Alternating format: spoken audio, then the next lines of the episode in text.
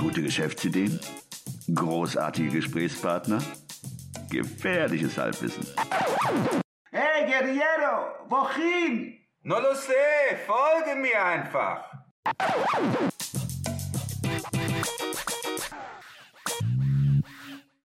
Hallo und willkommen zu einer neuen Episode des 9to5 Podcast. Hier am Mikrofon wieder der Ruben, mir gegenüber der Christian. Hallo zusammen.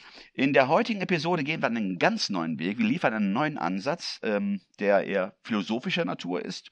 Und es geht da um eine Haltung und weniger um konkrete Taktiken oder Strategien. Thematisch geht es heute um Folgendes. Wir sind der Meinung, dass es brandgefährlich ist, an Ideen lange festzuhalten. Das scheint auf den ersten Blick gegen die Philosophie, kennst du ja, Christian, glaub an dich, Chaka, halte einfach Chaka durch, tschakka, tschakka, und los, follow your passion. Genau. Never give up. Never give up. Und du musst immer einmal mehr aufsteigen als fallen gehen. Gut, aber fangen wir mal von vorne an. Grundlage dieser Episode ist ein Blogartikel, den Christian vor einiger Zeit auf seinem Blog meetautor.com gepostet hat. Und ich würde Christian bitten, diesen kurzen Artikel jetzt vorzulesen. Ja, vielen Dank. Ich gebe den Start mal rüber auf die andere Seite. Vielen Dank, Ruben. Jetzt der Blogartikel. Was das Reisen angeht, bin ich ein Snob. Sightseeing ist absolut nicht mein Ding. Ich sitze lieber in einem Café und schaue dem alltäglichen Treiben zu. Oder ich lasse mich selber treiben und entdecke die Stadt perpedes, Impulsen folgend.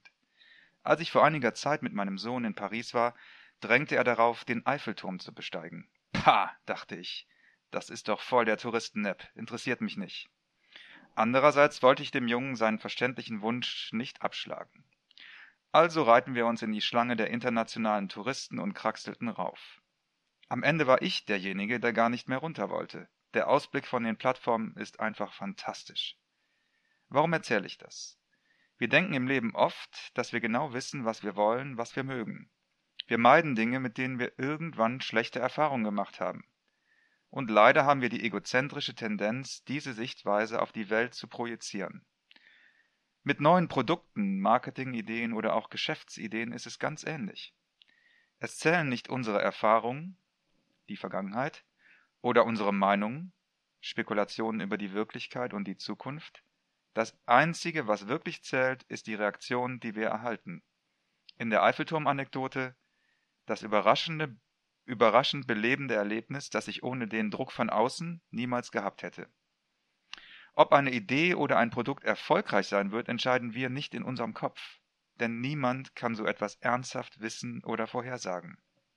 Die Kunst besteht also darin, weniger auf unseren eigenen Narrativ und mehr auf das zu hören, was an uns zurückgesendet wird. Um ein Marketing-Klischee zu bedienen, letztlich muss der Köder dem Fisch schmecken und nicht dem Angler. Oder nochmal anders gesagt, die einzige Meinung, die zählt, ist die des zahlungswilligen Kunden. Die Moral dieser Geschichte? Im Zweifel, ich weiß, dass ich nichts weiß, zum Bezugsrahmen machen, Dinge ausprobieren und genau hinschauen, wenn Impulse zurückkommen. Ende des Blogartikels. Jetzt, wo ich es gehört habe, noch eindringlicher. Nein, vielen Dank. Wir hatten ja über dieses Thema auch relativ häufig gesprochen, auch diskutiert und das hat mir wieder gezeigt, wenn man eine Idee verfolgt, dann muss man auch dahinter stehen und Zeit investieren und sie nicht so nebenher, aber nebenher im negativen Sinne. Ich finde, es passt schon, weil das scheint so ein bisschen, hatten wir in dem Intro auch angedeutet, ein Widerspruch zu sein. Es gibt ja diese Idee, dass Beharrlichkeit letztlich der entscheidende Erfolgsfaktor ist oder Hartnäckigkeit. Und ich würde da auch zustimmen. Der Punkt ist nur der, finde ich, dass es ganz wichtig ist, auf das Feedback zu hören und das wirklich wahrzunehmen und versuchen, den eigenen Filter und die eigene Bubble sozusagen, aus der herauszutreten und das wirklich zu hören. Und wenn zum Beispiel wir hatten das ja bei den Designs, da kam das Feedback bei der Umfrage, dass ein Design favorisiert wurde. Das war aber nicht das Design, das sich nachher am besten verkauft hat. Das war ein ganz anderes. Und auch da, und das war auch nicht eins von denen, die wir favorisiert hatten. Ja?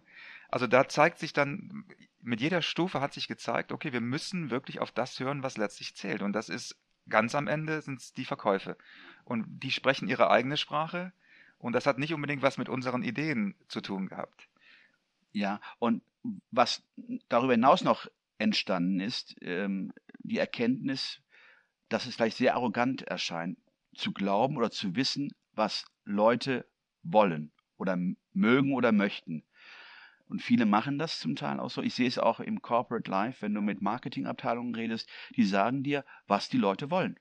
Und daraufhin wird ein Produkt entworfen oder die Werbekampagne geschaltet. Letzten Endes, und das ist das, was ich immer versuche, auch jüngeren Menschen zu sagen, ich kann von jüngeren Menschen, hört auf zu glauben oder zu wissen, was Leute mögen und möchten. Das weiß man nicht. Und das ist auch eine Erkenntnis, die wir hier rausgezogen haben. Wir hatten das auch bei einigen Podcast-Episoden. Also ich erinnere mich zum Beispiel, dass wir bei der Episode SEO für alle, dass wir gedacht haben, boah, das ist so ein Thema, das muss ja eigentlich jeden brennend interessieren, weil jeder möchte gerne bei Google gut dastehen. Und wenn es einfache Wege gibt, nicht technische Wege gibt, SEO zu betreiben, das müsste eigentlich total attraktiv sein. Sind nicht besonders gut gelaufen, nicht besonders gute Resonanz haben die erfahren, diese Episoden. Dann haben wir eine Episode gemacht über die Datenschutzgrundverordnung, wo ich dachte, boah, das ist ein Schnarchthema. Damit möchte man sich eigentlich auch gar nicht beschäftigen, weil es nur lästig ist. Und das ist im Moment in unserer Top 3 der meistgehörten Podcasts. Hätte ich nie gedacht vorher. Auch ein Beispiel wieder dafür.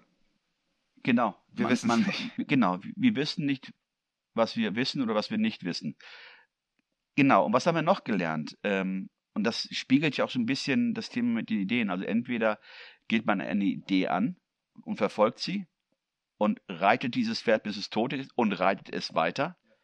Oder, gerade mal bei SEO ist mir das aufgefallen, dass Menschen, die versuchen SEO zu begreifen, nur die wenigsten wissen oder auch bereit sind, Zeit zu investieren, und nicht über Nacht von, keine Ahnung, wie viel Traffic sie dann träumen. Es ist ein Marathon, gerade bei SEO, was wir gelernt haben, und die meisten sind gar nicht bereit, das in irgendeiner Form umzusetzen. Ja, das ist so ein, wie soll ich sagen, so eine, auf der einen Seite verfolgen sie Ziele, wollen, aber sind auch nicht bereit für das Erreichen von Zielen oder für die Umsetzung der Idee auch Zeit zu investieren in anderen Bereichen. Das ist vielleicht nochmal eine eigene Episode, wo wir mal drüber sprechen können. Ja. So ein bisschen der Jojo-Effekt in der Diät, der passiert im Marketing nämlich auch ganz oft. Ich habe noch letztens was gelesen über Hollywood, das fand ich sehr interessant, dass es bei Hollywood-Produktionen, wo man ja meinen könnte, da steckt so viel Geld hinter und da sind so viele schlaue Köpfe, die da mitmachen, dass die Filmstudios eine Möglichkeit haben zu prognostizieren, wie erfolgreich ein Film an der Kasse ist. Und es ist tatsächlich so, in diesem Bericht wurde gesagt, kein Mensch weiß das. Selbst erfahrene alte Hasen spekulieren und sind manchmal völlig überrascht von dem Erfolg oder Misserfolg eines Films. Und wenn Hollywood-Produzenten mit so einer Ausstattung und wahrscheinlich Experten ohne Ende in ihren Büros das nicht hinbekommen, dann ist es irgendwie, musste ich dran denken, völlig grotesk, dass wir aber von jungen Unternehmern zum Beispiel erwarten, wenn die zur Bank gehen, ja, da muss man ja einen Businessplan schreiben und da muss man sagen, wie man in 3 Jahren finanziell dasteht. Das ist grotesk, ja, das kann kein Mensch vorhersehen. In dem Zusammenhang gibt es ja auch bei Schauspielern einen Wettbewerb, so eine Line, also so eine Tagline zu kreieren, so Sprüche aus oder Zitate aus Filmen. Und dann hatten sie irgendwann mal in der englischen Talkshow, in der englischen Show Arnold Schwarzenegger interviewt, der hier so einige Sprüche, so Hasta la vista, Baby, und all diese. Und er dann gesagt hat, ja, die sind entstanden, man wollte keine Lines in dem Sinne, keine Zitate. Obwohl, danach ist man immer so, das wird vielleicht die nächste Line in dem Film. Versuchen dann locker, flockig, schöne Sprüche rauszuhauen. Und die schaffen es gar nicht mal in die Top-10-Liste. Und die Sprüche, von denen man nicht glaubte, dass sie überhaupt in irgendeiner Form jemanden berühren oder erreichen, sind die am erfolgreichsten waren. Und das ist auch so ein Wettbewerb, gerade bei den Schauspielern. Und er sagte auch, man kann es nicht vorhersehen. Und Sprüche, die ja so aus der Lameng, einfach so impulsiv, das sind die komischerweise dann erfolgreich sind. Und andere wiederum, wo man sich wirklich hinsetzt und überlegt, so, das müsste ein Spruch sein, ein Zitat, der auch wirklich bei den Leuten ankommt. Selbst da, wir wissen selbst die Schauspieler nicht, was dann wirkt. Und das unterstreicht ja wieder unsere Aussage, man weiß nicht, was die Leute da draußen wollen, es sei denn, man betreibt Marktforschung mit all den Instrumentarien und Tools, die es draußen heutzutage gibt, die vielleicht... Und selbst dann kann es sein, dass die Marktforschung das eine sagt. Bei Wahlen sieht man das ja auch ab und zu. Und an der Urne oder an der Kasse entscheiden die Leute sich dann doch nochmal anders, ne? Also selbst die beste Vorbereitung sozusagen oder das beste Puffern muss nicht unbedingt zu Erfolg führen. Ja, was ist die Moral der Geschichte? Eigentlich wollten wir an euch appellieren, verliebt euch nicht in eure eigenen Ideen. Das klingt jetzt erstmal so im Widerspruch zu dem ganzen Instagram, ich nenne es mal der ganzen Instagram-Propaganda da draußen, wo ja immer wieder davon gesprochen wird, glaub an dich selber, glaub an deine Ideen, das, was du dir erdenken kannst, erträumen kannst, das kannst du auch erschaffen. Ich finde das sehr gefährlich, weil die eigenen Ideen nicht zu überprüfen, ist, glaube ich, das Gefährlichste, was man im Geschäftlichen machen kann. Deswegen ganz kurz, wenn ich einwenden darf, man darf sich durchaus in die Idee verlieben. Das ist also, aber du meinst es wahrscheinlich verlieben eher in dem Sinne, etwas ohne Überprüfung an den Mann bringen zu wollen. Deswegen verlieben finde ich okay. Man darf sich verlieben, aber der zweite Schritt, den du gerade beschrieben hast, das ist der wichtigere. Zu sehen, ist denn dafür überhaupt eine Nachfrage da für diese Idee, in die ich mich verliebt habe? Also ich würde jetzt sogar argumentieren, akzeptiere deine Argumentation. Ich würde sagen, Liebe macht blind. Also es ist gut, ein positives Gefühl gegenüber einer Idee zu haben, aber in dem Moment, wo du dich verliebst, glaube ich, wirst du tatsächlich blind und verschließt dich auch dem Feedback von außen oder dem, was dir vielleicht andere Leute zurückmelden, weil du in so eine Art Fanatismus gerätst. So eine Art also in der Analogie habe ich jetzt gerade nicht gesteckt, aber gut, genau. Jetzt verstehe ich, was du meinst. So eine Art Größenwahn, ja. Und das ist ja nicht eine Tugend. Es wird zwar auf Instagram immer so getan, als wäre es eine Tugend, wenn man an seine Ideen glaubt, egal was die Masse da draußen sagt. Ja. Aber es kann einfach auch pathologisch sein, dass man sich so versteift in seine eigene Welt, dass man den Kontakt zur Außenwelt gar nicht mehr herstellen kann. Und ich finde es viel besser, ganz, ganz viele Ideen zu produzieren, die durchzutesten und dann zu sagen, okay, ich habe jetzt 100 Ideen durchprobiert, also Quantität vor Qualität erstmal, und ich gucke einfach mal, was bleibt kleben, und da mache ich dann weiter. Da, wo ich sehe, da ist Interesse, da ist Feedback, da springen Leute drauf an, da gehe ich dann weiter, da stecke ich meine Kreativität rein, anstatt wie hast du eben gedacht, das Pferd zu reiten. Reiten, bis es tot ist. Ja, genau. Man sollte ein totes Pferd lässt sich nicht reiten. Ja, genau. Das Pferd so lange zu reiten, bis es tot ist und dann aber noch weiter reiten. Richtig. Weil man möchte nicht aufgeben. Man möchte auf jeden Fall ist ja auch oft so, dass man das macht, weil man vor anderen vielleicht in einer gewissen Weise wahrgenommen werden möchte. Oder auch der soziale Druck, genau. Oh mein Gott, nicht als Versager da oder stigmatisiert zu werden. Oh, da ist jemand, ne? Das wünscht sich ja jeder. Ich glaube schon, dass die wenigsten sich wünschen, dass jemand Erfolg hat, sondern wenn er wieder zurückkommt, sagt, na Gott, jetzt bist du noch immer noch in unserem Dunstkreis und hebst jetzt nicht in andere Sphären ab. Ja, das ist in der Tat richtig. Deswegen, man sollte die Braut erstmal, das hört sich ein bisschen blöd an, die Braut prüfen sollte man nicht, oder? Das sagt man nicht, oder? Bevor man sich so richtig verliebt, sollte man Due Diligence betreiben und wirklich sehen, ob die Idee oder ob man die Braut zum Altar führen sollte. Es gibt dieses schöne Bild, das finde ich auch sehr gut, ist, jemand schwimmt über den See und hat die Augen verbunden. Und kurz bevor er drüben angekommen ist, kehrt er um, weil er denkt, er würde es nicht schaffen bis zur anderen Seite. Ne? Das ist ja so diese Philosophie, du musst einfach immer weitermachen.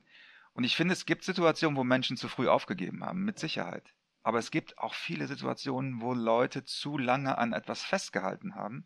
Und ich finde, beides eignet sich nicht wirklich als Lebensmotto, sondern die Bewusstheit für die Situation und das kritische Hinterfragen der eigenen Ideen und des Feedbacks ist viel wichtiger als dieser Fanatismus, der mir mittlerweile zu viel gepredigt wird. Ja, ich finde, Fanatismus natürlich ist ein sehr starkes Wort, aber ich verstehe, was du meinst. In der Tat ist es so, halte durch und mach und tu und ja. Und im Grunde genommen, jemanden noch nicht mal zu animieren, erstmal seine Hausaufgaben zu machen oder auch mal kritisch zu hinterfragen, bist du auf dem richtigen Weg? Also Kritik erfährt man ja sehr viele von Leuten. Die Idee setzt sich nicht durch, vergiss es. Es gibt auch die Art von Kritik, aber ich meine die ernst gemeinte Kritik, die konstruktive Kritik, die dann sagt, okay, lass uns mal die Sache angucken. Hast du mal, das sind ja dann wo Mentoren und Coaches vielleicht auch wieder ihre Rolle und auch eine Rolle ausfüllen, sagen, vielleicht bist du da auf dem falschen Weg oder lass uns da mal den Markt analysieren. ist dafür überhaupt eine Nachfrage da? Ja, also man sollte, ob man jetzt in dieser Welt des Verliebtseins und des Verliebens, man sollte da auf den besten Freund hören oder den väterlichen Rat beherzigen. Ja, den zumindest wahrnehmen. Ja. Also man muss dem Rat nicht unbedingt folgen, aber man muss ihn zumindest zulassen und mit in seine eigene Selbstreflexion aufnehmen. Das ist, glaube ich, das, was ich wichtig finde, in dieser Episode zu vermitteln. In diesem Sinne. Schönen Tag noch. Tschüss. Macht's gut. Danke fürs Zuhören. Ciao, ciao. Alle im Podcast erwähnten Ressourcen und Links findet ihr auf unserer Webseite 9to5.de. Das ist 9 wie Ja, die Zahl 2 und das englische 5 wie High Five. Also sagt Nein zum Alltag und Ja zum Abenteuer.